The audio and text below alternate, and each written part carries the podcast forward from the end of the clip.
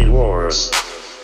Episode 0024. Jerry Maguire versus Moneyball. Show me the podcast. It completes me. La la la la la ladies and gentlemen, welcome to episode 0024 of the Movie Wars podcast. You know what? This podcast, this podcast has manners. I am your host, Kyle. I love this podcast. I love it for the podcast it wants to be and for the podcast it almost is. Yes. I'm Drew. If we play like the Yankees in here, we're going to lose to them out there. I'm Phil. Yes, we will. The Yankees are other podcasts Let's that, go. that are bigger than us, but it doesn't fucking matter because we do our own shit here. I was just going to say, let's go sports ball. I- Yeah. I'm sorry to interrupt. Refer back to my rant about sports ball in episode 0006. If we sound a little different today, we are not in the studio. We always record in the studio, but we are celebrating our best friend, Boy Drew's birthday. That's right. So we're on a little vacation in an unbeknownst to you location, so it's a little spacey, but we were having a good time. We were talking about two fantastic films. One of my favorite all time films, Jerry Maguire versus Moneyball. Yeah, I love these movies.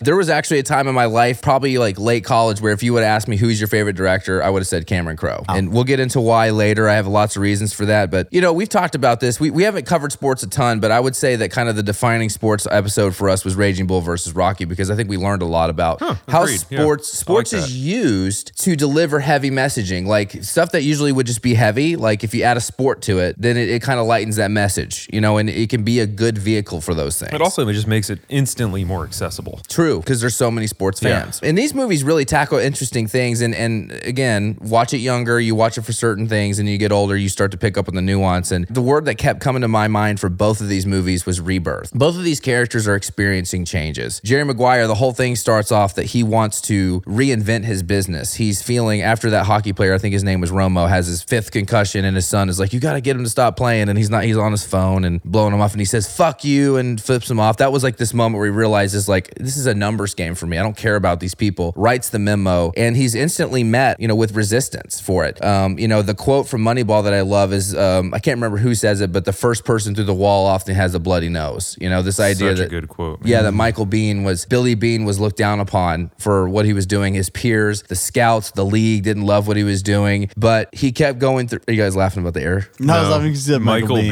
Bean. Michael from Terminator. Yeah, So- so oh, God. For, for our listeners, we're in a living room. Yeah. We're, we're usually in a in a studio that's acoustically treated, but we're in a Yeah. living room, so it's live. But hey, we're still using our SM7s, which you know usually those those kind of help isolate because they're it takes a lot of uh, sound pressure to get them to pop. I'm gonna pick up on the Billy Beane part. Yeah, we're not doing that. Yeah, so hey, you're with us here in this living room.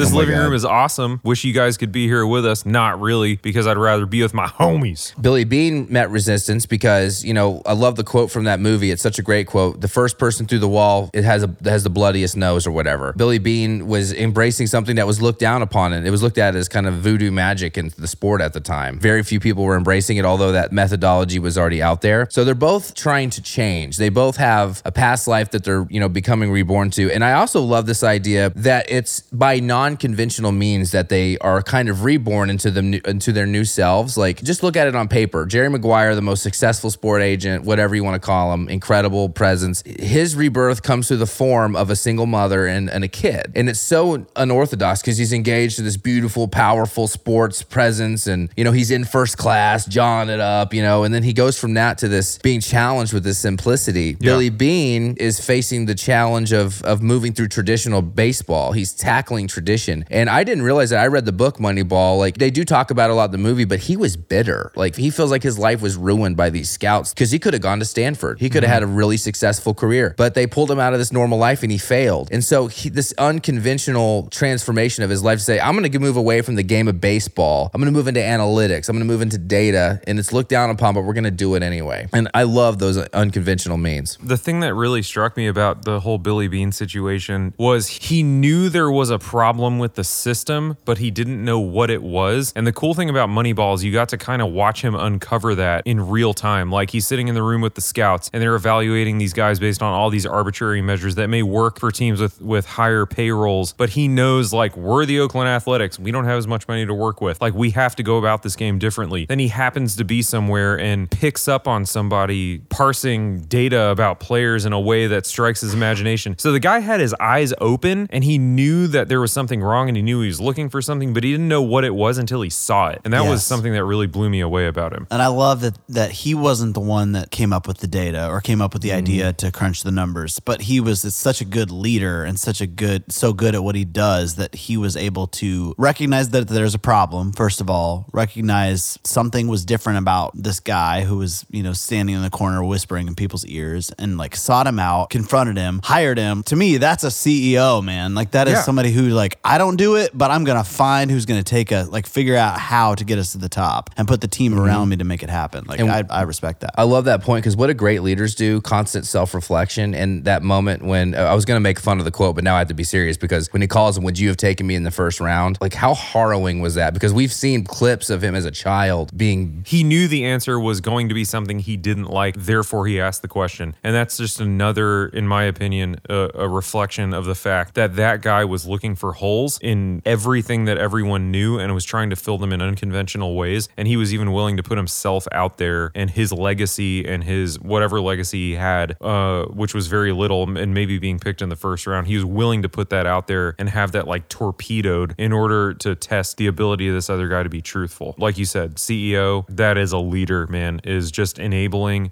the best people around you to be the best people around you. Pack your bags, Pete. Just bought you from the Cleveland Indians. God, that whole movie just had endless tingle moments Yeah. like that. Also, are we going to talk about the music? Is that a category? Oh, it has to be. Mm. Both are fantastic. Okay, never mind. We'll, we'll get to that. Let's go and talk about it now. I was just going to say the music in Moneyball is so profoundly good. Yes, it is. Just that dramatic guitar, that tone, the like, dun, dun, Very explosions in the Like, sky. Yeah, and it just like it is so moving and like ah, it just makes me feel things, and I just love it so much. It's a little bit grafted from, you know, Friday Night Lights, Explosions in the Sky, the band that did the soundtrack for Friday Night Lights, that reverby delayed guitar. They definitely grafted it. It doesn't make it less impactful, but it's really neat to see how this random band from had Texas to shit that on it, huh? Just had to shit on it. I had to shit on. Yeah. No, I'm not shitting on. I'm just saying they're like an indie band from Austin, Texas, and they only do instrumentals. They don't do lyrics. I and- know, it's amazing. And they and for some reason in sports films like that genre, I don't think it was them in Moneyball, but it sounds exactly like Friday Night Lights. And it's hmm. always every time it comes on, you just can't help but like get emotional. You're You just like- lean in and you just start to well up. Yeah. was that just me? I don't know. no, No. was- dude. Dude, I welled up for both, and I told you both. I've cried every time I've seen Jerry Maguire. Well, but we have to talk about the music for Jerry Maguire too, because I'll just get into it now because we do have a, a director category. But Cameron Crowe is a musical director, and there's a reason for this. And, and a lot of people may not know this, but the reason that Almost Famous was such a great film is because it was based on his life. Cameron Crowe was a journalist for the Rolling Stones before he was a director, and he his whole job was to document touring with the Allman Brothers. He's very musical. Um, his fir- one of his very first movies was the movie Singles, which was a movie about a band. It was about romance, but it was about these bands during the grunge scene. Matt Dillon played the lead singer of a band called Citizen Dick, and Eddie Vedder from Pearl Jam was in it. Soundgarden was in it. In Chains was in it. All the great grunge bands were in this movie because they were all friends with Cameron Crowe, and it was a movie about romance in the grunge scene. He married uh, Nancy Wilson from Heart. You know the song Barracuda. She's not just a rocker; she's a beautiful composer. She composed all the acoustic music for Vanilla Sky. All the acoustic tunes that you hear in Jerry Maguire, that's Nancy Wilson. They divorced in 2010. Um, all Man, that you say- got the facts tonight. yeah, well, I told you guys in college, if you would have said who's your favorite director, I would have said Cameron Crowe, Cameron Crowe, Cameron Crowe. Um, It's cool, man. Yeah, the guitar work is really, really nice. Yep. Like You I- know- I, j- Oh, just sorry. watching all the because I I went through the thing on the DVD or whatever, wa- watching all the bonus features, and every time like something would end, it would go back to the home screen, and that like little guitar riff or whatever would start, and it just it always just made me kind of feel happy, and yeah, it's very, very catchy. Mm-hmm. He chooses songs that are so beautiful. I mean, this is going to sound really out, outlandish, but the, the soundtrack to Vanilla Sky changed my life musically. I'm a musician. It was so beautiful. That's where I discovered Sigur Rós the first time. The Icelandic band just made me cry. Paul McCartney. Dude, I thought made you were me going to say cry. that's, that's where I discovered cigarettes. Yeah.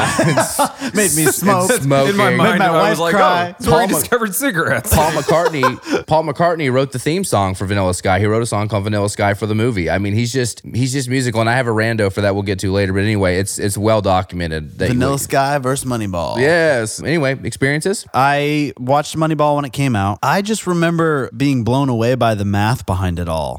like that was a completely new concept to me as a baseball fan. Like baseball was uh, it meant so much to me growing up as a kid. My dad was a big fan and we'd watch games together and we went to go see games as a family and all the things. So baseball was a, an institution. Um, so watching Moneyball and just kind of seeing a new way to look at statistics and how to build a winning team like that, I just loved that peek behind the curtain. Jerry Maguire, I watched uh, in college, probably 2008. 2009, something like that. I was kind of like me and my roommate were like on a, on a movie kick, and we were like kind of going through some greats, you know, the 90s that we had missed or that we were maybe too young to watch at the time. And uh, as a huge, huge football fan, again, I loved that peek behind the curtain of the business world of the NFL. You know, getting to see some of my favorite players. You know, the 90s, Troy Aikman making an appearance. You know, it was just very, very cool to just sort of like get a glimpse Yeah. of how things operate in sports. And and to me, that is the connective tissue to these movies is two dynamic A-lister performances, kind of playing the role of a, a businessman in those different sports and showing how to win, how to further the mm-hmm. business of sports and entertainment. So I just adore both these films. Phil. Both of these movies, oddly enough, I saw relatively recently, including Jerry Maguire. I, I had seen like pieces of it on television and, you know, possibly when my parents rented it back in the day. But it wasn't until probably a year ago that my wife and I watched it together. And I was, ju- it was just one of those movies that blew me away. It was so good. And it was one of those things where I was like, how did I go so long without seeing this? And I was just so happy that I finally saw it. And then, of course, we got to cover it for this podcast because it's one of the greats, period, in movies. And then, you know, I mean, it's got great quotes. It's it's just a great film. And then Moneyball was one of those movies I saw it when it came out, and then I saw it again with my wife a few years ago, and then was just stoked to watch it again for this podcast because I remembered that I loved it, but didn't remember all the details. And what a great movie that was. It was one of those movies that I was like, how is this not a movie that is just more renowned in film? Just Yeah. because it's one of the most, it's going to be hard to say this without like blaspheming other films that have been made, but like the cohesion and the complete way that that story was told on the screen was mm. Perfect. I don't want to say that a lot, you know, but that movie was just from a storytelling standpoint and from just a getting an idea across standpoint, mm. you can't beat the way that that story was told. It made something that would otherwise be, for all intents and purposes, kind of like a boring data driven story. It made it really great because it brought in the drama and the tension of Billy Beane against the organization. And it really brought to light a lot of facts about baseball, probably sports in general, that I think most people don't think about. Like there's Yep. way more to all sports than like can this guy fucking execute? It's it, it brought to light like that that baseball it looks at the person's appearance. It looks at the way they swing the bat. The whole game of all sports is a product at the end of the day. Mm-hmm. And billy beane was just trying to put a winning team together and he didn't care about the product. And so that that movie just hit me on mm. a level I, man it just hit me real deep because one i love baseball and to me like i'm a really results driven person so i don't really care about all the the superfluous bullshit around a lot of things and that mm. movie really tried to cut through that and tell a story about a guy who was just trying to do something great it just hit me on a really deep level so God, I love that. great films man I think what you're getting at is, and let me, re- I just tell me if I'm wrong, but what rephrasing. mansplain for me kyle Yeah, I'm going to mansplain to you. What rephrasing what you just said? Moneyball cuts to the core emotionally, and it mm-hmm. doesn't try that hard. It's very simple. No. It's very simple, but it's also accessible. Like I think my my wife is not a sports fan, but Moneyball resonated with her. I think the way the movie's made, it's very plain. I'm not saying plain in a bad way. It's just plain in a good way. It is. It's just kind of what it is. No one's overacting. They're telling the story, but it's so accessible. And there are moments where you're just like, they pick their spots, and it's usually with the daughter, right? When he's with his daughter, all of a sudden, it's the only time Billy Mm-hmm. Beane smiles. It's the only time his eyes light up. It's the only time he feels human. Which that's a lot. That's nuance. It is. Like that's some serious storytelling nuance for a film like that, especially where it has a singular focus and it's to tell a really bizarre story. And but they Mm-hmm. really get that humanity of him with his kid. And I think if you look at Jerry Maguire is a little bit the opposite, whereas it's really energized. But what it is is that Jerry, what he gets energy from, completely changes, and that's the emotional moment for that. So even though it's a little more commercialized, it's a little more in- charismatic, over the top. It's that those quick cuts, random interviews. What it really happens is is that transformation from what gives him life. So both of these movies really hit those emotional notes. Well, the thing that I, about Moneyball, I loved, and you said it well. It was kind of subtle. And I loved that, like I already mentioned, he was not the one to find, you know, start crunching the numbers and the data, but he located the person. And then again, like at the end, it would have been easy from a storytelling perspective to fudge it and be like, yeah, he went to the next team and won a World Series doing like, yay. But he turned it down. He chose his family. And then the, the payoff, but the, the audience still got the payoff of, you know, two years later, where the, the. Red Sox Yeah. won it. And then when it hits you with that next line, using that the process or the method that Billy Beane created, like, mm. ooh, you just like the, that those chills. It's like, man, that it's like there's a subtlety. It's like the easy, like obvious storytelling thing is like he's great, and then he went on to be great, and he did the thing. But it was like, no, he had the insight to find a method that was great, using other people and using those relationships, and then also you know turn down a potential job for his family, and they went on you like it just it was just great. It hit on all levels. That was something that hit me really hard too. Was that Billy Beane turned down a job with one of the most storied franchises in all of baseball? He had learned from his past experience of doing what appeared to be the right thing, but The ended up thing. being the wrong thing. Like that was a man who, like, you could tell throughout the movie he was focused on all the right things. It wasn't about the appearance of the players; it was about the results of the players. And then at the end of the movie, it wasn't about the big job and the big paycheck. It was about the right job and also his family. He learned from his bad decisions in the past and made the right call for himself. And I think, you know, depending on who you are and the way you look at that and, and your life story, you're probably going to see his decision differently. But in my opinion, the man made the right decision. He turned down the big job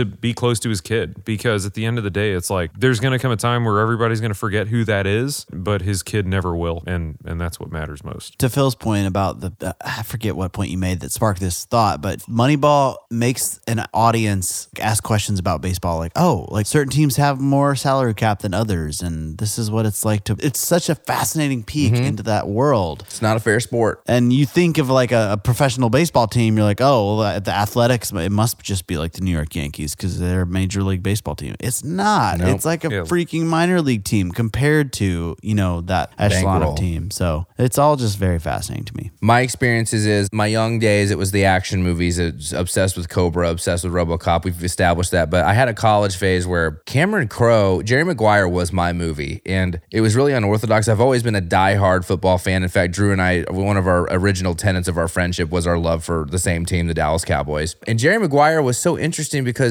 I never loved Tom Cruise. And, the, and, and I'll get to this in our in one in one of our categories, but Tom Cruise is a mega fucking movie star. He is a movie star. If, especially in the 90s God, he is like a You star. could, you could make the case this was his apex. yes. Like at least this year, because I think either right before or right after this, he did Mission Impossible, and mm-hmm. I mean, what that was like Yeah. the peak, Yeah. the the tippy top of his career. The way I describe him, though, is that if he's a weapon, like you got to prepare to destroy the whole forest or whatever you're trying to destroy, because you got to prepare. You want to you want to have the whole Tom Cruise, which is the charisma, the energy, the the faces. Like you want to have The and- running. Yes, he always has the great run in every movie. He, There's a YouTube video. I think there's a YouTube there uh, video that someone put together of all Tom Cruise movies of him just running Yeah. for, for 18 What a minutes. random ass If I, 18 minutes of him running in movies. if I could compare him to anything running, he's a buzzsaw. He's Kyler Murray style, just Yes. like child who's got their ass on fire, just fucking hauling it. Yeah. But there are times though when he is perfectly cast that he just dominates. And Jerry Maguire, I don't think they ever had anyone else in mind. Cameron Crowe, uh, Tom Cruise approached him about the role, and he said, "I I know about this role. Very interested. Can we just talk?" And so they did readings, and they just they just had talks, and, and now they're very good friends. That's what led to Vanilla Sky. What- yeah, Cruise had seen a different movie that Crowe had directed and walked out and was like, "Dear God, who. I wanna meet- directed that movie?" I forget which film it was, but yeah. I'm trying to remember. He said, "I want to meet him." He yeah, like, he "I wanna walked meet out of one guy." of Crowe's movies and was like, "That was I. I have to work with that guy. Whoever directed that movie, I want to make a movie with that guy." And that's, That's so cool. That's what happened. So in that way, Tom Cruise is a guy that like when he's perfectly aligned, when the role is made for him, he just dominates. You know, and I just love Jerry Maguire. I don't know what it was. It, it just it made me tear up. I love the relationship, even though I'm not a huge Renee Zellweger person. There was enough there to where I just just love that relationship. I love Cuba Gooding Jr. Rod Tidwell Oh, is what a such dynamic character. Dy- dynamic. Did you say dynamic? Because he starts off, he's annoying. You're like, what the fuck? He's arrogant. He reminded me. Of, I feel. Do do you feel like Chad Ochocinco took all of his inspiration from Rod Tidwell? Yes. Oh, and Wow, but before crazy. Ocho, yeah, like he Yes. was like the OG. Like he really dialed into that. Like, uh, you know, I want the ball, I want the money. Like I'm the star. Like you need me. That that whole Yes. Just that charisma and charm that is mm-hmm. like an NFL superstar. what gets me even more than the romantic relationship is their brotherhood because that is jerry's transformation. Because i'm telling you guys these movies are about rebirth and transformation and he is his only client. He wanted less cli- fewer clients he wanted less money and he got it. And boy did he get a fucking maniac in rod tidwell. But their relationship as it develops you're like god i would love to have a friendship like this. Like the way eventually it's so endearing. Remember the moment when he tells him when like he's not going to get a new contract and he could get hurt. He's like you could get hurt. Did you feel like chills? Like wow he cares. He doesn't want his he has a family. Like in a way jerry supported his family in that moment. And it was that moment to me i was like god he cares. They care about each other. They're crazy. They're two totally different annoying people to each other but they love each other. And that friendship was so endearing. It's one of the best all-time friendships in film. Yeah, I was watching one of the bonus features. Uh, Crowe was talking about when he was writing the screenplay. He thought the Quan thing was going to be the iconic thing that took took off and became quotable. He's like, I just felt really good about the Quan, the idea of the Quan, and like you know uh, this whatever this idea. He thought that was going to be really clever and take off or be the quotable thing. Uh, and show me the money. He was like, I don't know, show me the money. I didn't even think about right. Like when I wrote that, I didn't think twice about it. Show me the money is the thing that took off and became That's the like yeah, it's, Yeah. he's like so it's it somehow entered the echelon of top 10 most iconic Yeah. quotes Oh, that is. I mean, yeah, that is a, a timeless quote. as quotable as it is, and it probably is like top ten, top fifteen all time in film. It's still not the most quotable quote in that movie, which Mm-hmm. is you know you had me at hello and you complete me. Yeah. It's like- Wow. yeah. it's got so many Like this single Yeah. script has just some juggernauts, you know, tied to it. So it's interesting. Beautiful. And finishing on on the Jerry Maguire part, you know, these are Cameron Crowe movies are musicals that aren't musicals. Like musicals are song and dance, but his articulation, his musical background, his obsession working for Rolling Stone, his marriage previously to Nancy Wilson, his obsession with music is so apparent. He just and we'll get to more there's so many randos about it, but he's so musical and as a music lover, it really aligns with me. Um, Moneyball is a movie that I saw on a whim. At this point, I didn't have a ton of respect for Brad Pitt yet. Now he's my favorite actor. I think I've decided. He's so Wait, hold on. In 2005, you didn't have respect for Brad Pitt yet? not enough. No, no, I didn't. He's done a lot of things. That's what I'm saying. I saw Moneyball on a whim. My wife and I, before we had kids, You we didn't were- like him in Pirates of the Caribbean? Ah. Wait a minute. Oh, oh. I'm just kidding. that was Bradley Depp. Uh, Bradley Bradley Depp. Depp. You didn't even pronounce he's Johnny Depp's last name correctly. Happy birthday, Drew. Bradley being. Uh, But we saw it on a whim. It was a double feature back when we had kids. Can you imagine going to two movies in a row, by the way, now that we're all dads? We saw Ides of March and Moneyball, and I went to see Ides of March because it was Ryan Gosling, and I love mm-hmm. Ryan Gosling. And then I, I felt like I was kind of getting roped into a good deal on Moneyball. All of a sudden, I'm just blown away. And then Brad Pitt is blowing my mind. I was like, where did this dynamic range come from with Brad Pitt? Because I always kind of associated him. I still, Legends of Fall, which is a good movie, but he was a hunk, right? He was a sexy hunk, man love. But this dude has range. And, and Moneyball was one of the first movies I saw with Pitt where I was like, this dude is an actor. So anyway, I loved it. These randos will complete you. Oh, sure. That's right. These are Jerry Maguire randos. So I already talked about Cameron Crowe being, he toured with the Allman Brothers. He's very musical. So here's how musical Cameron Crowe is in Jerry Maguire. His wife, Nancy Wilson, at the time, they divorced in 2010. For those that don't know, Nancy Wilson was Heart, you know, Barracuda. She does all the beautiful acoustic co- uh, compositions for Jerry Maguire. The guy that plays the, the maybe one of the other iconic lines that you don't re- didn't recall was that's what uh, the balls line is like you put your balls out there. That's Jerry Cantrell, lead guitar player from Alice in Chains. Um, Courtney Love, the, the late Kurt Cobain's wife and lead singer of Hole, auditioned to be the girl that talked Jerry's ear off in first class. They're like, oh, tell me about your fiance. That was going to be Courtney Love originally from Hole. no way. And it just hit me recently that Glenn Frey, one of the guitar players from the Eagles, plays the head coach for the Arizona Cardinals in this movie. So think about all the musicians in this movie. Tying this rando off, this is how Cameron Crowe uses music. I wanted to talk talk about this earlier, but this is what the rando's for. He picks songs. They're not necessarily the songs you'll hear in the score, but faintly in the background, he'll pick a song to play while the actors are acting to set the mood. For example, during the sex scene with uh, Tom Cruise's fiance, he played an Aerosmith Oh, where song. she's like, "Don't stop fucking me," and Yeah. he's like, "I have to eventually." Yeah, yeah, that that, was a funny, weirdly awkward literal funny. moment. There- yeah. there was an Aerosmith Yeah. song playing in the background on set, and they do. I don't know how. Oh, they, I don't want the world to fuck me because I don't think that they'd understand. Oh, Oh, wrong band. Sorry. Yeah. I don't know how they do it without making it bleed over, but that's how he that's how music how music leads him as a director and I love that. They pulled in writer James L. Brooks for this and his goal was he wanted this movie to begin where 80s movies begin. Sorry, let me rephrase it. Future Phil, fuck. They pulled in Fucked your Phil. He wanted this movie to begin where 80 movies 80s movies tic- typically end. 80 Um, movies typically. Do it again. Do it again. 80 typically Where movies. 80 different movies begin. Fuck this rando, it's too complex. No, no, no. I think it's interesting. Future Phil, take three. Man, you know how 80 movies end where the good guy finds goodness and finds. Fuck! James Earl Jones wanted this movie to be Shut the fuck up.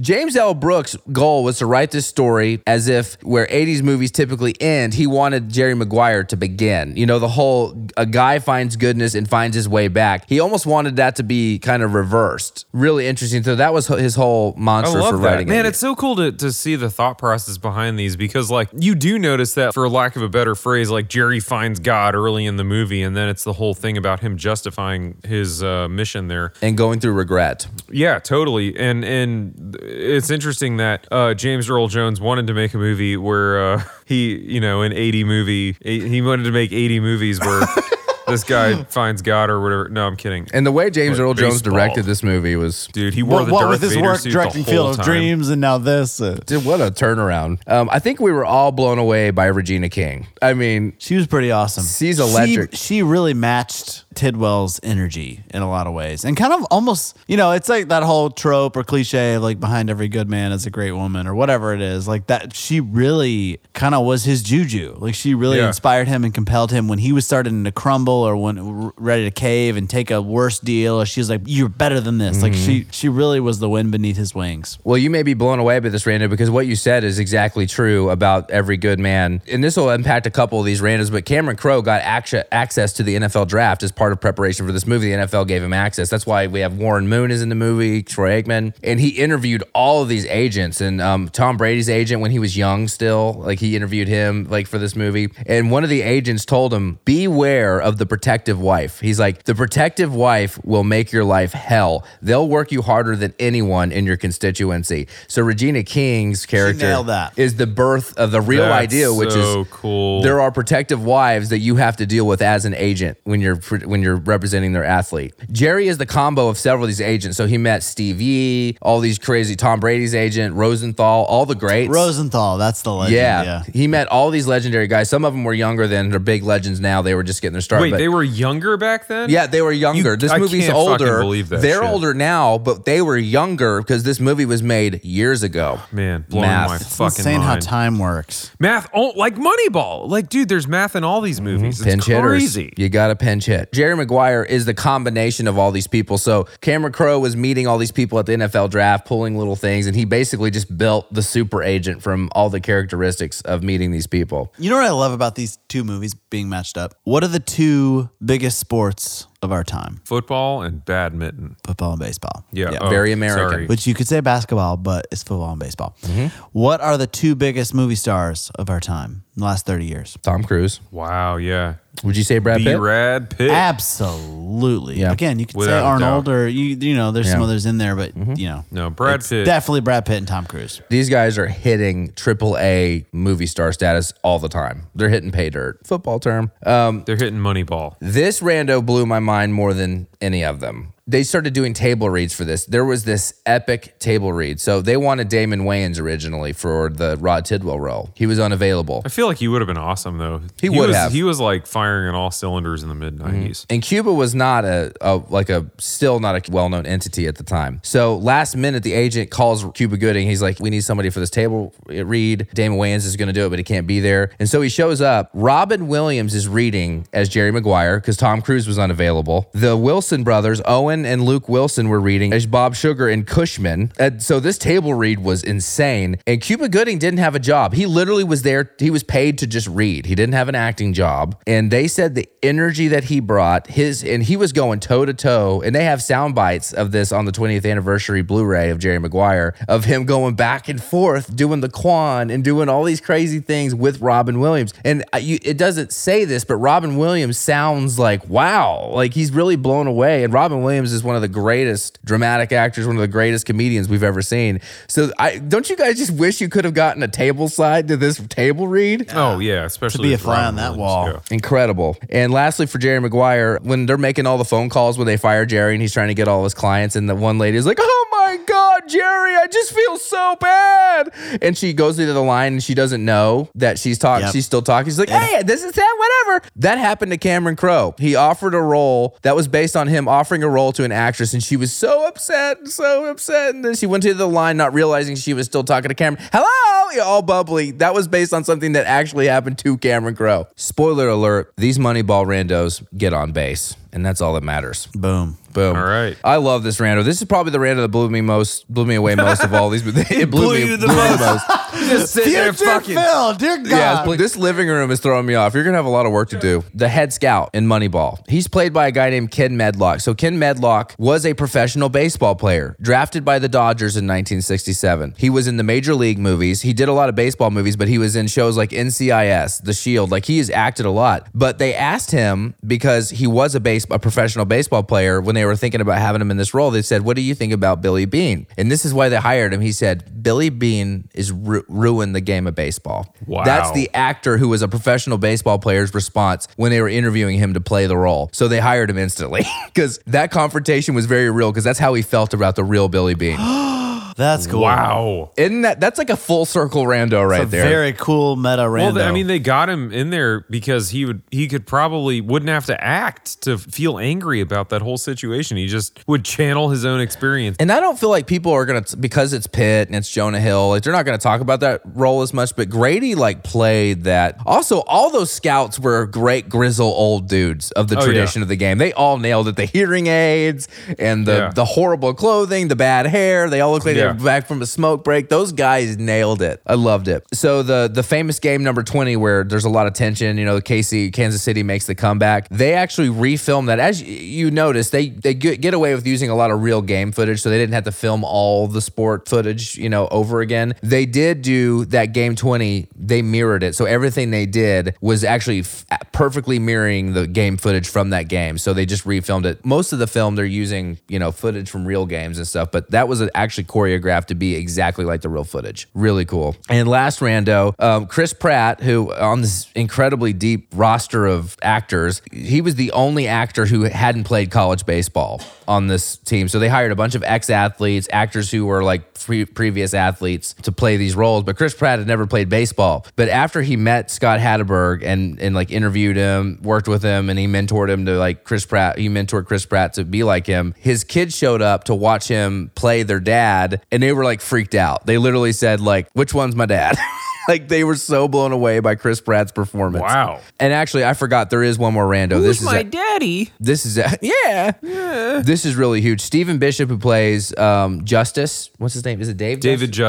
Justice. Stephen Bishop, who plays David, was a professional baseball player. He grew up idolizing David Justice. He looks like him. A lot of people told him that he looked exactly like him. He became friends with him while they played on the Braves. And so they Oh, were actually wow. already friends. Whenever they asked him to play this role, the real David Justice mentored him. And That's so cool. Get out. There's oh, a- that's so cool. there's some crazy full circle randos, right? I love that. So yeah, the real David Justice, who looks exactly like the actor, mentored him to play him uh, because they were teammates on the Braves. That's super cool. They had a ton of real baseball players on the staff. They had technical advisors. They had actors. Like I don't know if this will make much sense, but people who play baseball just fucking love baseball. And any chance to get close to the game again, whether it's on the field or in a movie, they're going to do it. So I feel like getting those guys to advise on that level or or help the actors out or even be a part of the film, that's not a big ask for those guys. They're like, "Oh shit, we're going to make a movie about baseball. Let's do this." Yeah. Those guys are just in. It's also really sad that Jeremy Giambi, like while we were covering this Oh my god.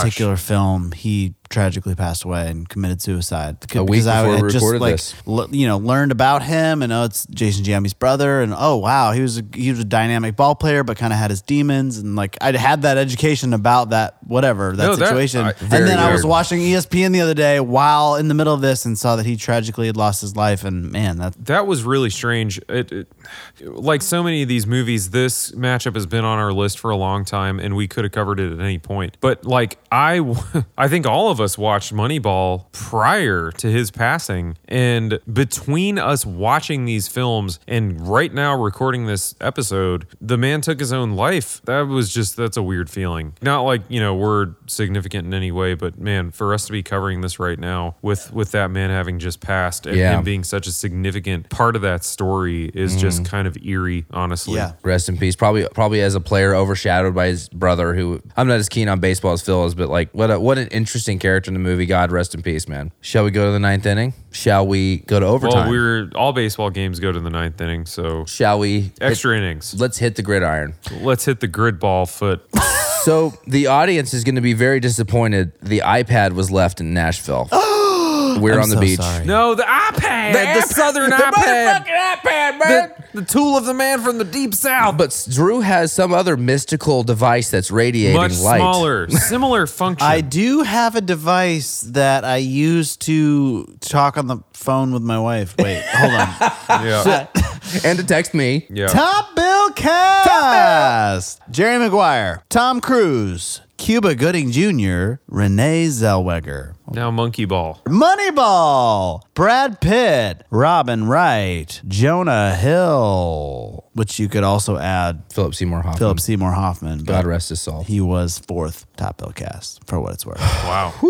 Um, God, I want to. I just feel passionate about this. I got to start off. As much as I love Jerry Maguire, Renee Zellweger, guys. I I didn't know if we were gonna go there. she or not. annoyed me when I was young. She annoys me now. Here, here's in my older age. Tell me if you agree with this, or tell eh, maybe you t- say it in your I own agree response. with it. Oh, sorry. Go ahead. She Sam. was out. she had two lower bill cast in Regina King and Bonnie Hunt, who both out acted her in every scene they ran.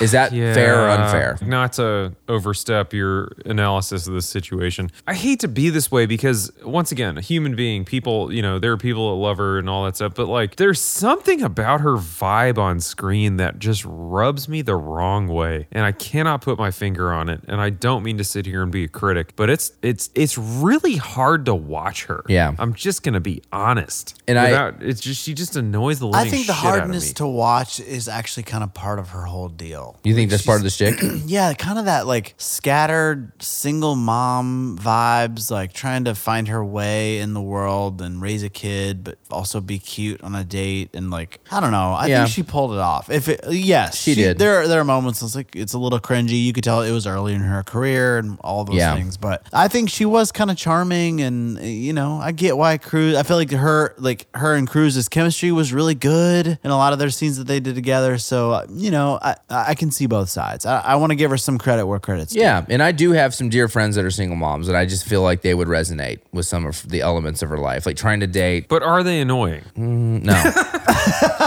I don't do give have a a- fuck if you're a single I, mom. I do have one complaint, and it's that it's her first scene with Cruise in the airport when she lost her son, and it's like if I'm sorry, I You- you have I have one a kid. five year old and my wife. If we couldn't find our kid, she would be losing her shit, as would I. We Yeah. would be running around the airport like screaming his name, like, and she's just like, I can't find him.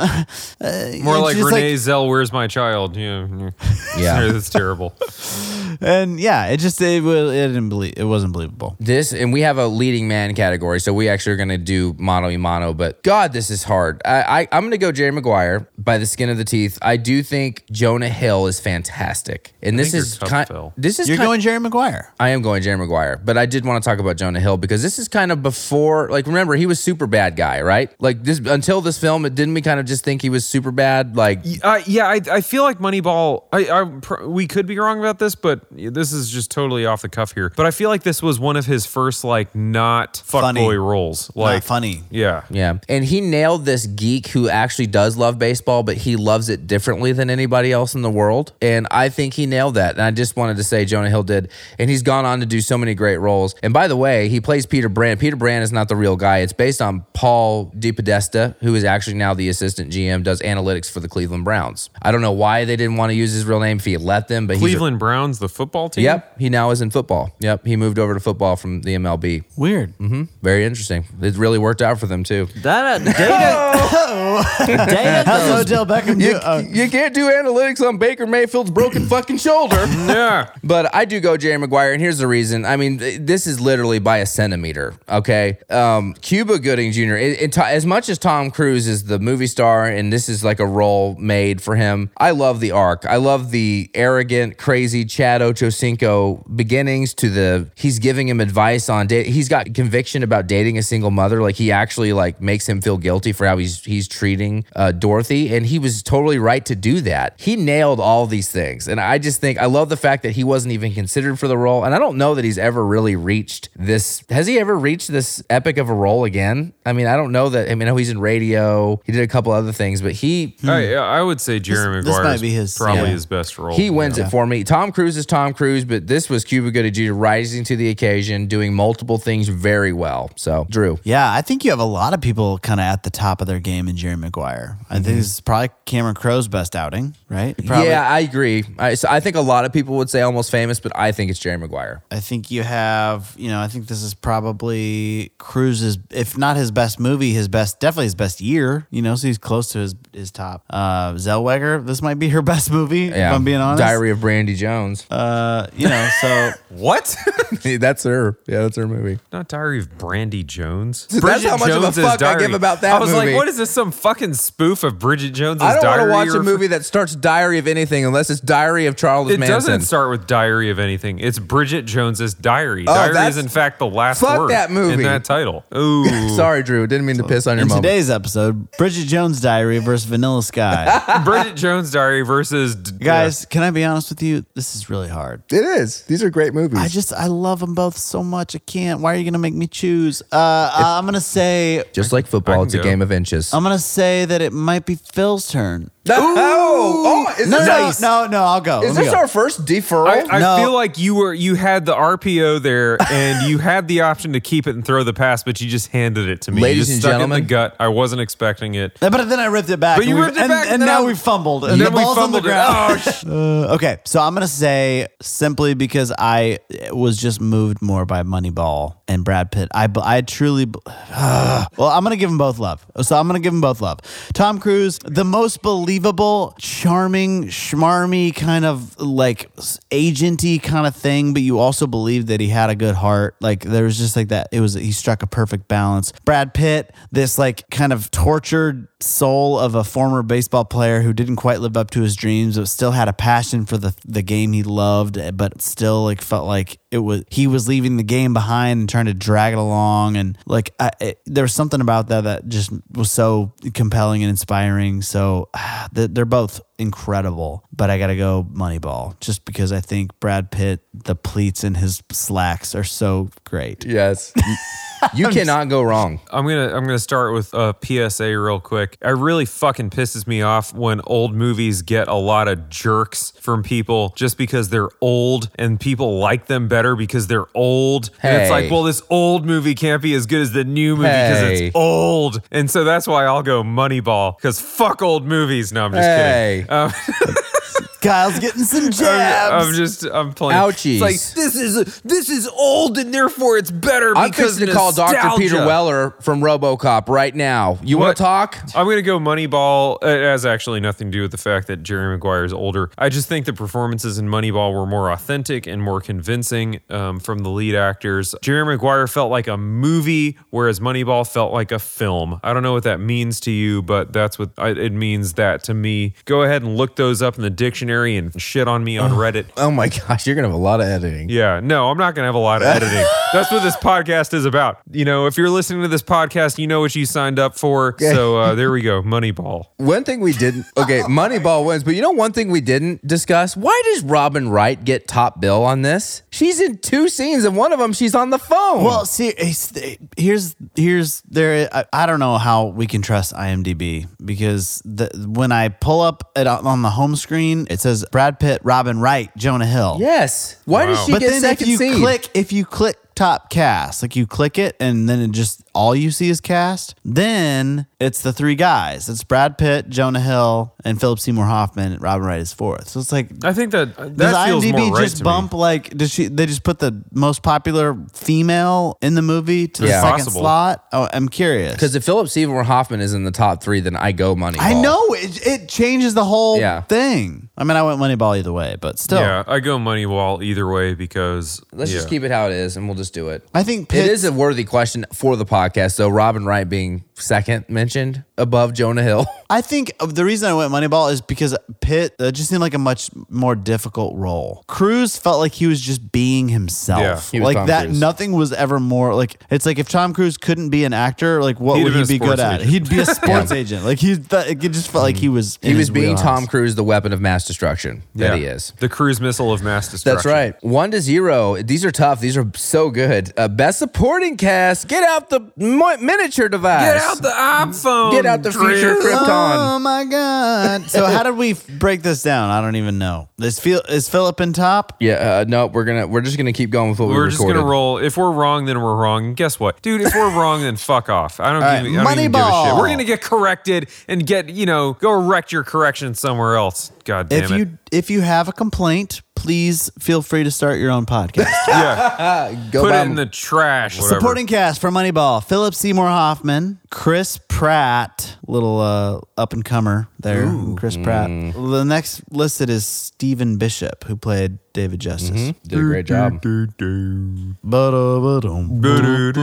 then uh, for Moneyball, we have Kelly Preston flaunting much of herself, Bonnie Hunt, and Regina King. And Jerry O'Connell and Jay Mohr. Yeah, if you if yeah. I mean, we got to go I, deep. sk- I skipped a few, but yeah, let's let's let's include them all. And Troy Aikman. and Troy Aikman and Warren Moon and uh, I'll just start. I just I, What do you think, I don't guys? know why. I don't know why there. I'm taking taking the reins today. Um, God, this is fucking Drew. Go, you go, Drew. I'll go. I'm ready. Uh, to me, uh, Jeremy, Jeremy, wow, Jeremy Giambi, Jeremy. Apocalypse. oh no! Apocalypse. Too soon. uh, Jeremy, wow, Apocalypse now. what a day we've had. All right, so I'm going to say Jerry Maguire because Regina King, dynamic secret weapon of Rod Tidwell. Bonnie Hunt, who just is always so good, but you forget how funny she is. I don't think she gets enough credit for like some of the jokes she slips in there when in her conversations with. She kind of plays that in like in every great rom com. There's a good best friend. She sort of plays that. You know, this isn't a stereotypical rom com. It's like a fifty percent rom com, but she plays that sort of like best friend role, and I think she does it great. So uh, yeah, I'm gonna say Jerry Maguire. I, th- I like the. I think it was a deeper cut. Really good. good Doesn't stuff. Bonnie Hunt look like somebody who would just be in Seventh Heaven? Seventh heaven. Also, Just, I, she would just be in it for no reason. I also thought she was Helen Hunt's sister my whole life, and she's not. I think she could be Jessica Biel's teacher, like junior Yeah. high school, like history teacher or something. There, there are actors th- over the years that you're like, they just look like they could be in Seventh Heaven. She's one of them. Phil. Um, I go Moneyball because if Philip Seymour Hoffman is in that supporting cast, then I, I can't go against that. He doesn't strike me as somebody who would be into sports. I could be totally wrong, but like he played a baseball manager really well. That guy, like, I just believed him in that role. Um, he really wanted that role, by the way. He approached them about it. They didn't approach he was him fantastic in that role. Like whenever I watch a movie and I just like strongly dislike the person playing the role, then they've done their job and and in my opinion they have nailed what they're trying trying to do as an actor, and and that just wins for me. He was fantastic in that. No disrespect to Jerry Maguire, and it sounds like I'm I've like taken up some vendetta against old movies here, and I'm I'm not trying to do that. You're an But, um, oldest. It's not even that yeah, old. I'm an elderliest. if the movie came out almost while 30 you're years alive, ago. you can't say it's old. Yeah, It's bro. almost 30 years old, something like that. I don't know. There are 27 year olds walking around that are as old as Jerry Maguire. Just think about that for a It's second. 25 I don't even know. Um, but yeah, I go Moneyball because once again, it was like Jerry Maguire was a kind of almost satirized look at that situation, and Moneyball just felt the the performances just felt very real to me. And also, Chris Pratt played the insecure but talented baseball player with the ability of an insecure but talented actor. I don't even. That was know. cool to see Chris Pratt again because obviously when I saw the movie originally, I didn't know Chris Pratt yet. So it was kind of how when I when we watched Star Trek, I was like, "Hey, it's Chris Hemsworth." Before he became Chris Hemsworth, like it's cool to see these guys sort of come up. The Chris Yeah. Now Pratt's a legit movie star. Oh, Yeah. he's a superstar. Yeah, Yeah. and I yeah, I thought he was good. Star Lord. I'm going. Uh, I do go Jerry Maguire. Listen, I wanted to go Moneyball because I think Philip Seymour Hoffman. I'm so bummed every time I see him because he's he died, and I really think a few. He was a few leading roles away from being one of the goats. He is. I think he's still one of the goats. He's phenomenal. And When I saw him in The Master, Before the Devil Knows You're Dead, he's brilliant. He he is just. I just don't feel like people know him enough. He he was on his way to being. I, I think he was going to get an Oscar for lead role at some point in his life. Um, I would have loved to have seen have seen more Hoffman. I'll put it that way. you would love to see more Hoffman. yeah, I would have loved to have seen Yeah. more Hoffman. Phil Lip would Yeah. have loved to Yeah. see more Hoffman. Yeah, he He's, Philip. he shares a name with me, and I will see more Hoffman.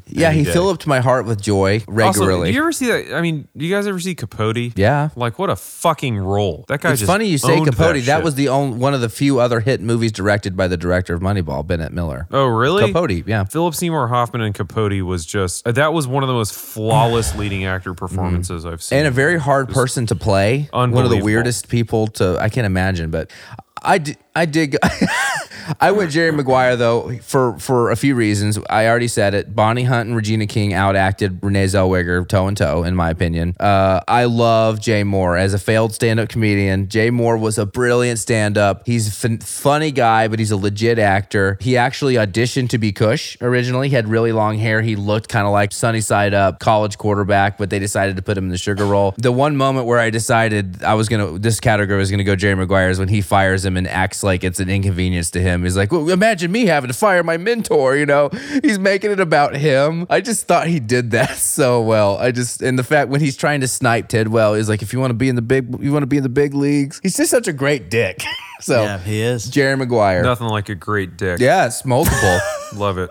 we are tied one to one. All right, let's get into a bro category. The least awkward situation wins this one. What's the least awkward? Jerry Maguire watching his own wedding footage, looking miserable and regretting it, having to be consoled by Tidwell, or Billy picking up his daughter and sitting there talking to his ex wife and her Silicon Valley husband. Ooh, that was a weird. That scene. was so Those awkward. were some weird. In the scenes. One scene where you see our second bill cast, or first bill, second listed cast, Robin Wright, who I love, but was not in this movie very much. She really wasn't. Why'd they pay her so much? I don't understand. I don't know. Because if Robin's right, then I don't want to be wrong. You Know what I'm saying? and if you're Jenny, you're Jenny forever. And you don't want to Robin Peter to pay Paul. That ain't right.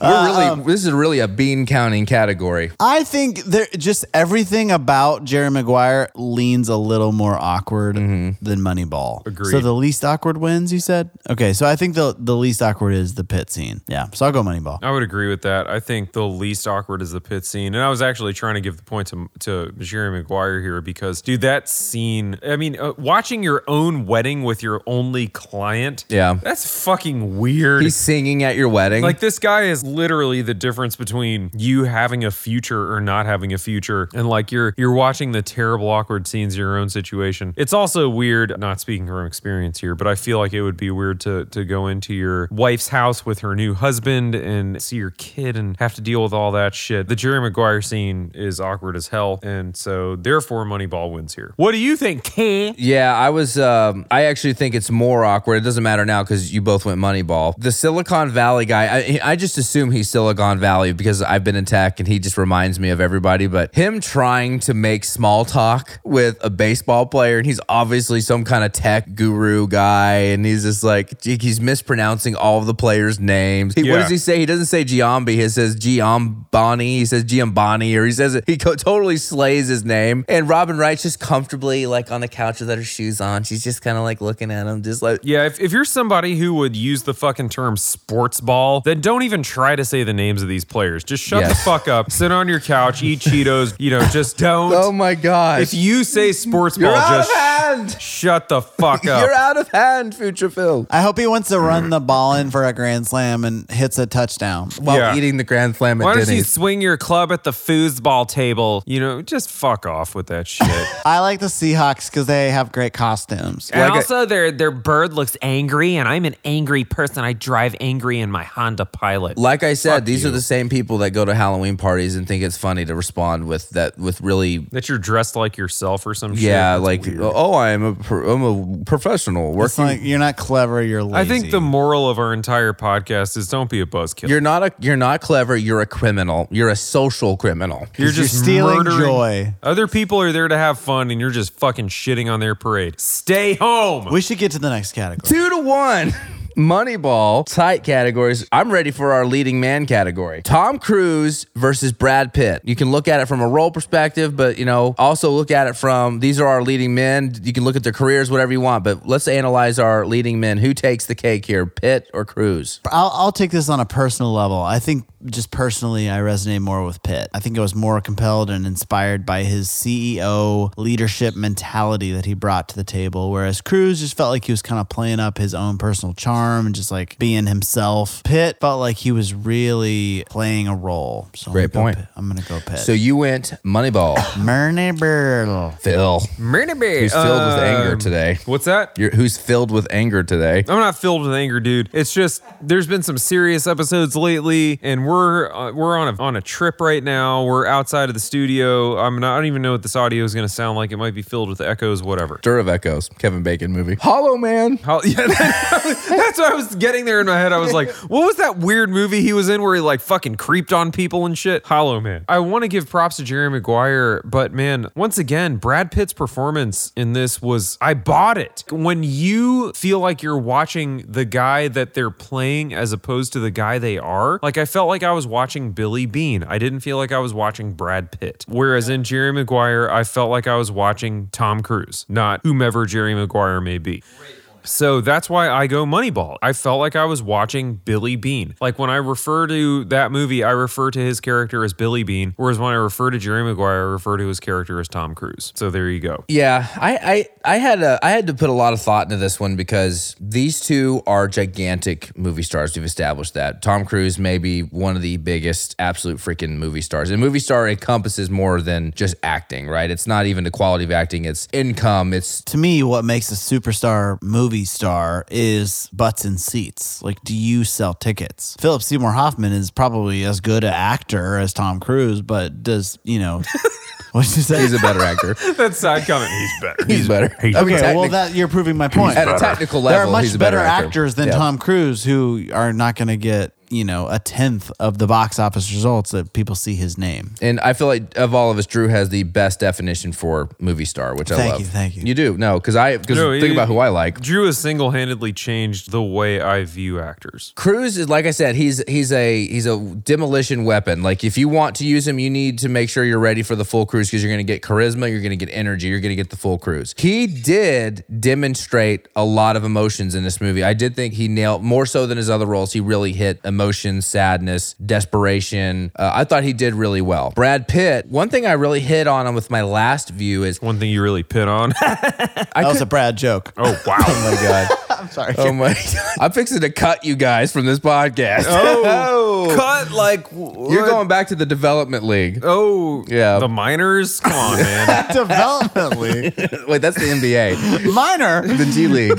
No. One thing that Pitt really nailed that we haven't really discussed is he plays a guy that is ex- has experienced arrested development. He was drafted at 18. He didn't go to college. He that was his life. He played baseball. I know a lot of what we're talking about. He has leadership traits and all that, but I also see it as awkwardness. Like he doesn't have social interactions. He doesn't really engage well with people. He's a guy that didn't really learn basic developmental conversational skills because his whole life was just dedicated to baseball. And that's kind of how he leads and manages his team. And I thought Brad Pitt killed that. But I give it to Tom Cruise. And this ultimately, because I viewed these both as fantastic, f- uh, great acting displays, I did the swap. C- Who could play the other role? Like I said, Tom Cruise is a weapon of mass destruction. And this was the perfect role for him. And as, even though I know Brad Pitt is the better, he's my favorite, more dynamic actor, Brad Pitt could not do what Tom Cruise did. I in Jerry could not Maguire. disagree. For more. I actually strongly disagree For with that. real. I think Pitt would have killed Jerry Maguire. Really? It would have been different, Yes. but I think he would have been great. I don't think Cruise could have It, carried. it It would have been, Moneyball. yeah. No, Cruise could not have done And it. we would have gotten Yeah, more sure. egregious snacking scenes in Jerry Maguire. So with- kudos to do the switch. I love that approach. Yes. but I think Okay. you- But where you're you landed was wrong. you dead are. wrong. I mean,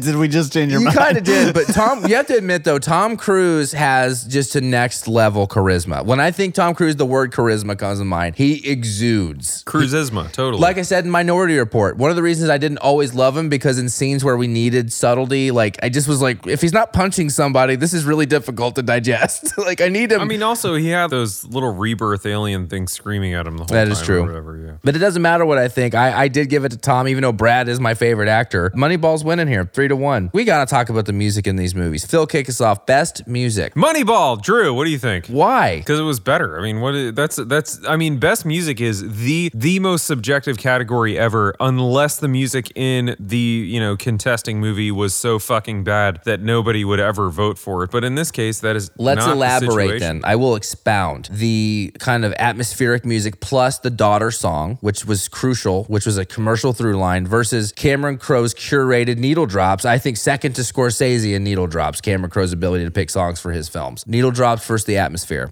I'm not a little bit You think- caught in the middle, and think- I'm gonna go Moneyball Well done. again. I do think that that little girl song cut to my core, and it really just like made me feel a lot of things about my life. And I, I think that outside of the fact that I'm not a little girl, that song just hit me on a level Mm-hmm. that I resonate with. So I think that that song is great. And then also, again, like we already talked, the Friday Night Light, those drops where it's just like that ethereal guitar and like it's just powerful, it's And, strong, yeah, and it was felt fresh at the time. Maybe it ripped it off from a football movie before, whatever. Who cares? The point is, it's great and it accomplishes what it's supposed to. And Jerry Maguire was good too, but not as good. I'm having flashbacks of Jaws versus Jurassic Park right now. You guys are. Yeah, I'm pro. I'm pro. you guys land. are pro Moneyball. Um, you're pro land. Yeah, Pro you're pro land. land. Um, listen, I, I do think it's a beautiful soundtrack, and there were moments where the the atmosphere of, uh, especially because I'm a guitar player. Uh, you know, I love what they accomplish with the instruments. It's beautiful, and it definitely made me emotional during certain parts of that. Joe Satriani played the national anthem in Moneyball. He did. One of the f- most incredible guitar players of all time. I know, I get it. The thing is, is though, like I said, I had my Cameron Crowe phase.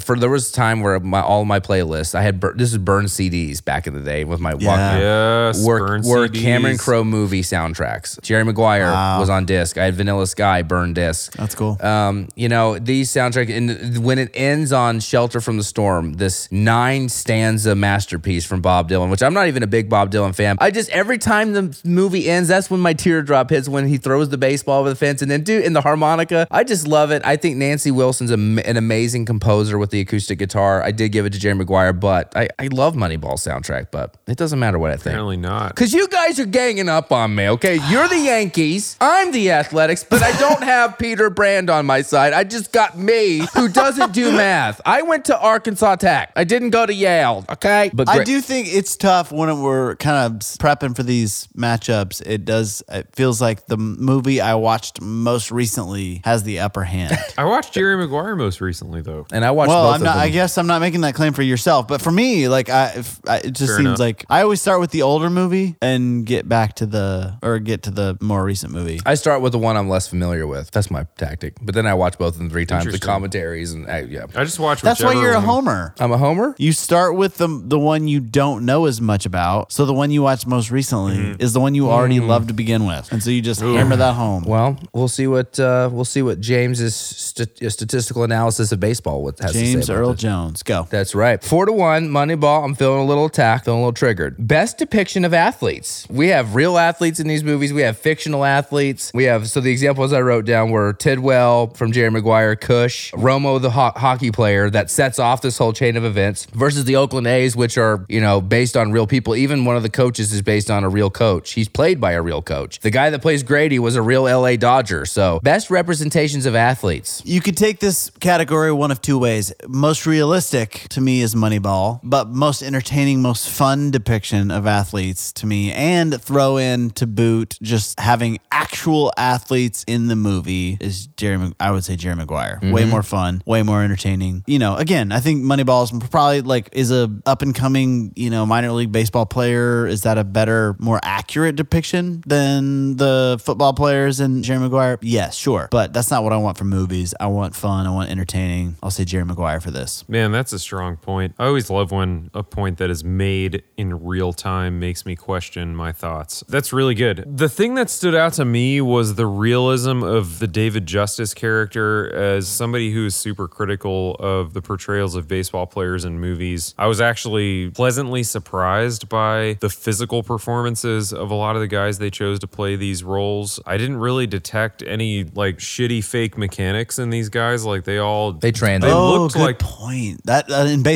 movies, that's the real thing. They Yeah, trained them like- very hard. I've said it in previous podcasts, and I'm sure there are baseball fans out there who disagree with me, but I don't fucking care. I don't believe that you can teach authentic looking baseball mechanics to adults who have never played before because it just comes off looking fake. Baseball is one of those things that you you start learning as a child and you just take it into your adulthood and it's like riding a bike. You mm. you've either got it or you don't and you and you never really lose it. And something about the guys in Moneyball just they all looked like ball players with the exception of maybe like one dude, but like overall those guys all looked like they played before and it looked like a complete baseball team. So for reasons totally opposite of Drew's, which oh, were super valid, I go Moneyball, but as far as a fun depiction of, of athletes, absolutely Jerry Maguire. That's so. That's God, you guys That's a are, like- great point. And though I think about Tidwell, like what celebrating that final touchdown. It's like the most insane thing. He celebrates for like half an hour. He's jumping up and he jumps like twenty feet into the stands and is like kicking his feet. It's like what has happened? It's the most insane Yeah. thing ever. Not realistic at all. So You guys are like the devil and the angel on my shoulder right now. I thought I knew what I was going to say, but you both made. those are the yeah. Those felt like the two perspectives. Yeah. right? That's what's hard as a host because I usually go last, and sometimes that happens. You like are like, well, I'm like Phil, Drew, you're tearing me in half. Yeah, Kyle, you definitely have the hardest job Yeah. because we always go first, and you're like, all right, now you come up with a third s- fresh thing. You made so many great points. Um, and uh, you both made exact points that I thought, which was Moneyball is an incredible amount of realism. My thing was is they did get away with using a lot of footage from actual baseball games. So there were times where they were using real Oakland A's footage, not using actors. So they didn't. They Hey, but so did Jerry Maguire. yeah, but Rod Tidwell, man, he went across the middle in a bunch of scenes He too. did, but they used a lot of footage of the actual right. Cowboys Cardinals football game that year. You're very right. I did go Jerry Maguire because this is going to be stupid, but Drew and I are fucking shocker. Yeah, we're diehard Cowboys fans. We both know that Troy Aikman is a gigantic hard ass. And the fact that they got him to say, Hey, Jerry, I loved your memo. I even tweeted this trying to get Troy Aikman to respond. Like, three Super Bowl rings, Hall of Famer, but his greatest work was telling Jerry Maguire that he liked his memo.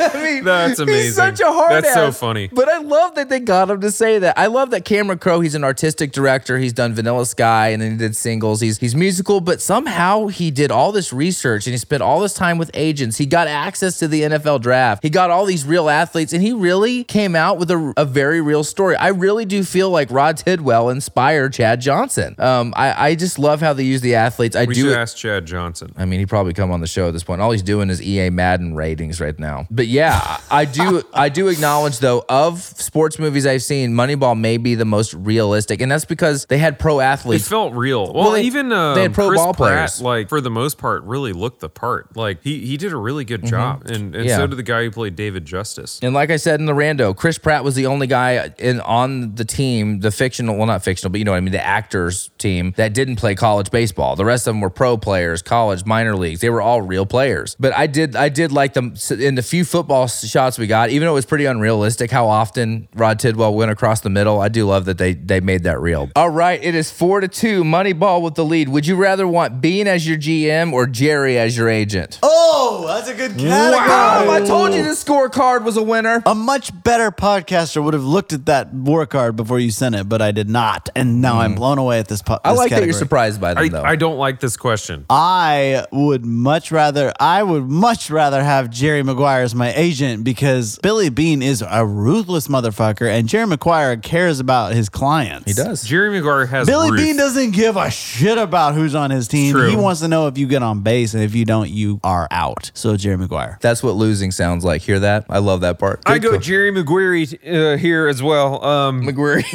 Jerry Maguire because for the for the same reasons. Uh, Billy Beane. Uh, here's the thing. I love Billy Beane's willingness to dig into the fact that maybe baseball's gotten it wrong all these years. But Jerry Maguire, his integrity that he discovers in his at the age of 35. Don't yeah. Bob sugarcoat it. Yeah, I won't. I won't. His newfound integrity that he discovers, he knows his profession is going down the wrong path. It's about less clients and more relationship. Like that is the agent you want. Jerry Maguire, all the way. Uh, I feel like he just discovers himself as a man in his in his midlife, and that is that's some strong ass shit. Love it. So I go Jerry Maguire. I also go Jerry Maguire. Listen, I need a lot of attention. I need to be pampered. I need to be affirmed. I need personal attention, one on one relationships, okay? Less clients, more money. That's what greatness is, man. Show me your putting, money. Putting your balls out there, said Jerry Cantrell. Listen, Billy Beane, I respect him, but I am a creative. I don't do well in money or in, in st- statistical data driven. Money or balls. I don't do well in money or just dropped balls. I don't do well in number driven situations. I need I need to be aloof. I need to have gray area. It's a little too cutthroat for me over there in Oakland, so I go Jerry Maguire. Here's the difference. This category is flawed, and here's why. Your agent works for you. You work for your general manager. That's true. So, of course, you'd rather have someone working for you than working for someone else. All right, we're gonna do something a little different. This category, I want to compare two scenes because these two scenes were kind of comparable in level of awkwardness, but greatness. It's four to three Moneyball. Here we go. What what scene did you love more? Who's coming with me? That whole thing, these goldfish, that whole thing. Versus, I love this scene. Beane just taking the scouts out on the uh, on the plank and just kicking them off. We're not gonna talk about your players. How about this horrible guy? Like, how about this horrible guy? Like, those are like were the two. Those were the two moments, right, where they're kind of like they're jumping off the ledge. Who, Who sets says- it on fire the Uh, best? okay, I'm just gonna go Jerry Maguire here because I wanted that scene to be over so bad because I felt that just The awkwardness? so hard. It was just not only is this guy after he gets fired in his office pining for his clients and screaming at people, but then he goes out on the floor and and you can't ask the question of who's coming with me unless you believe that people are coming with you, and fucking no one does. I'm not gonna flip Except out, man. for the accountant or the fucking whatever she is. His his assistant won't even go with him. Like- oh, the Rays.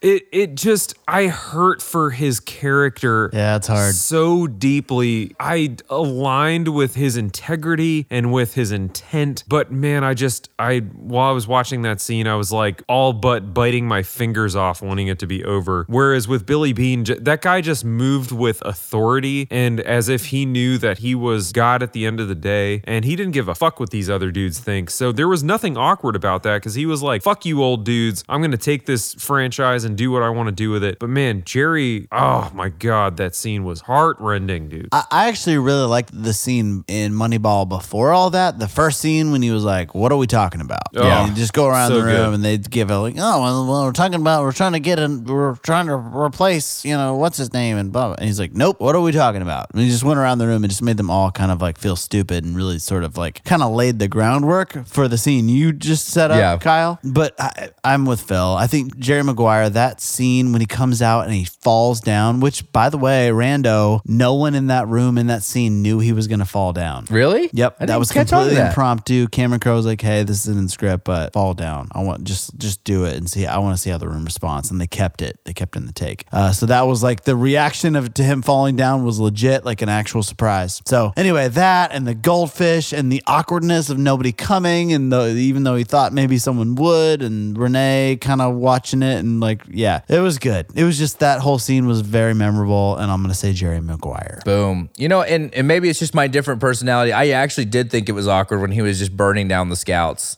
thing. I just, he walked in there and I know his personality, but just as who I am, I'm just like watching him just take a match and just say, fuck your guys. Here's the guy with the weird pitch. That's our guy. The best part when he's, he's pointing at Peter, he's like, Peter, get on base. And he's like, and we do what, Peter? And he points to him. And then there's that awkward one where he doesn't know to speak. He's like, oh, oh, me? Oh, get on base. it's so good. And it, it's awkward because he's burning that thing to the ground. But you got to go Jerry here. This is the scene where I say, I don't, I, Brad Pitt, more dynamic, better actor overall. I don't know that he can do the freaking out scene. Tom Cruise is just in a different stratosphere in that scene. The body motions, the freaking out. And the point where I think where he really destroys that scene is when he does ask his assistant because the, he, he assumes a little bit of fake confidence. All right, come on, let's go. And she's like, Jerry, the, the Rays. He's so ashamed that she, but he just for a moment, he had a little bit of confidence and she just shits on him. "Ah, The Rays, you know, the benefits. And anyway, both great, but that's, that's Maguire. He burned it down better. And all of a sudden, it's burning down our war card because wow. we have one category and it's four to four. We could use some of those Peter Brand statistics right about now. This is the category we've been building up to. We're going to close the sports category, and I did run this one by Drew. This is Drew approved.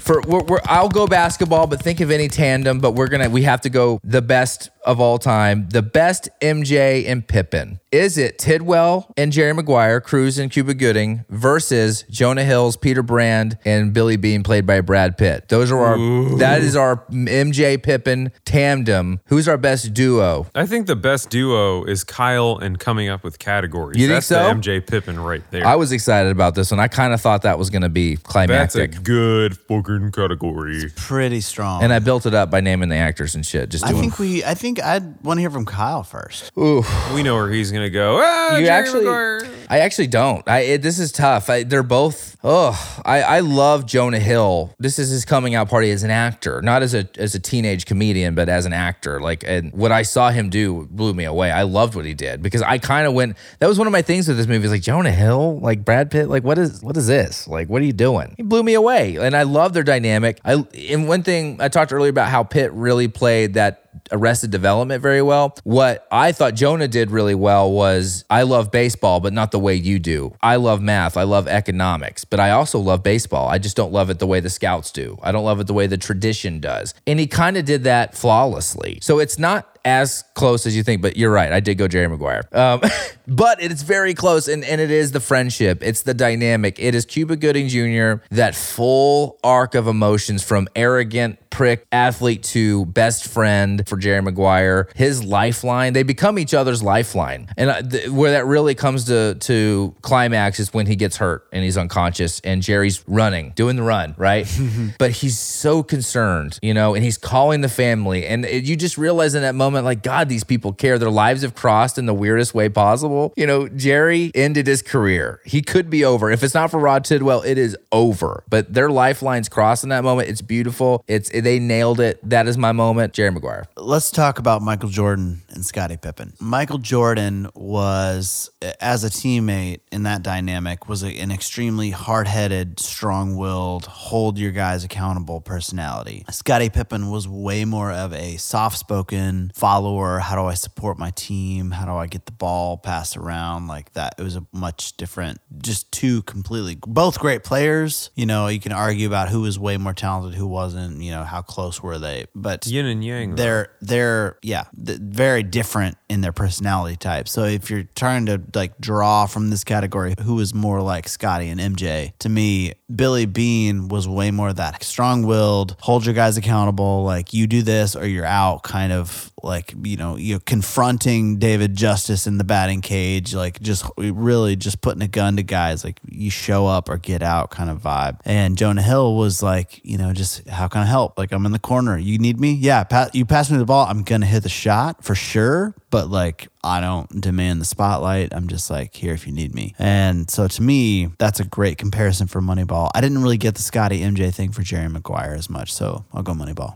Yeah, that was strong. I, I think I go Moneyball as well here, um, just because there quite literally is no story without the Brad Pitt Jonah Hill tandem there. Like without the Billy Beane fucking dude, I can't remember his name, tandem of of the guy looking for the answers and the guy providing the answers and the dude having the maturity and the and the security as a human being to enable somebody below him and somebody who for all intents and purposes is on the totem pole very inferior to him. He's much younger. He is not he has no accomplishments to speak of and he just hands this guy's the keys the keys to the kingdom over and over and over again publicly like balls on the table is like yeah d- does this guy need to be in this meeting yes he needs to be in this meeting. Does this guy need to be here? Yes he needs to be here. Just over and over again just puts everything on the line because he believes in this new approach. He's literally reinventing the way baseball is being perceived and played and strategized. That takes some serious balls. And that's not take away from the Jerry Maguire Rod Tidwell story where Rod Tidwell saves this guy's career. But to me, saving a career versus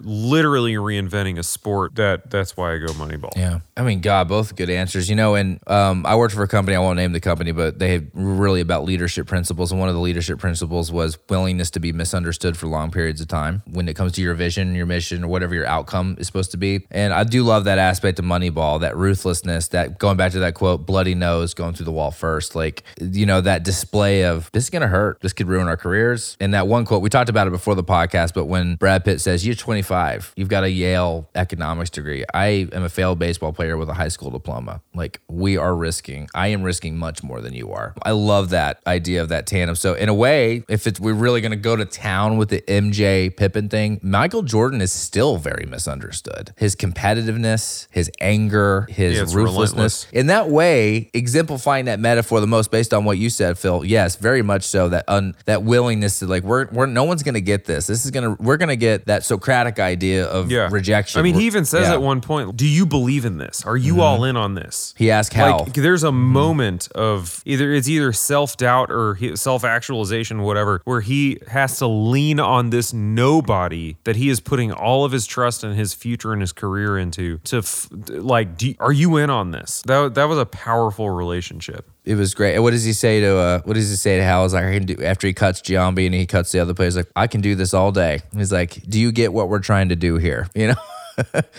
well, five to four, and damn, this was fun. What this a is so fun. so Great- fun. What a great category or uh, matchup. great movies, movie stars, man. I love it when we just like Brad Pitt, you know, Tom Cruise. Um, but thank you for hanging out with us. We hit a hopefully we hit a home run today. Uh, you know, Scored a hopefully touchdown. Jerry Maguire or Jerry Yeah. Maguire fumbled there at the end a little bit, you know, Nah. in the red zone. Still one of the greats. one of the absolute greats. I miss Cameron Crowe. I miss him making the movies he made. We're gonna do. We're gonna talk about isolation next time. We're gonna do Castaway versus The Martian. So stay tuned. I'm Kyle. I'm Drew.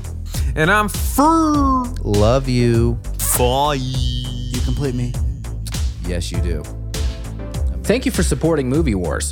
We have one more small ask. For just $7 a month, that's right, the price of one measly latte a month, you can support us on Patreon. This will get you access to special content, one-off episodes, and even live Q&As with the hosts, myself included. Also, more money helps us make more content, more episodes, drop stuff more frequently, and just get better all around. Not to mention, it'll feed our children. And isn't that what it's all about? The children. I'm going to drop the link in the episode description. If you're on Apple, on Spotify, you can go to that episode description and find that link to our Patreon. Also, if you are on social media, we are active on all platforms, but we are especially active on TikTok. Find us at Movie Wars Podcast on TikTok. Thanks again for your support. We love you. Bye.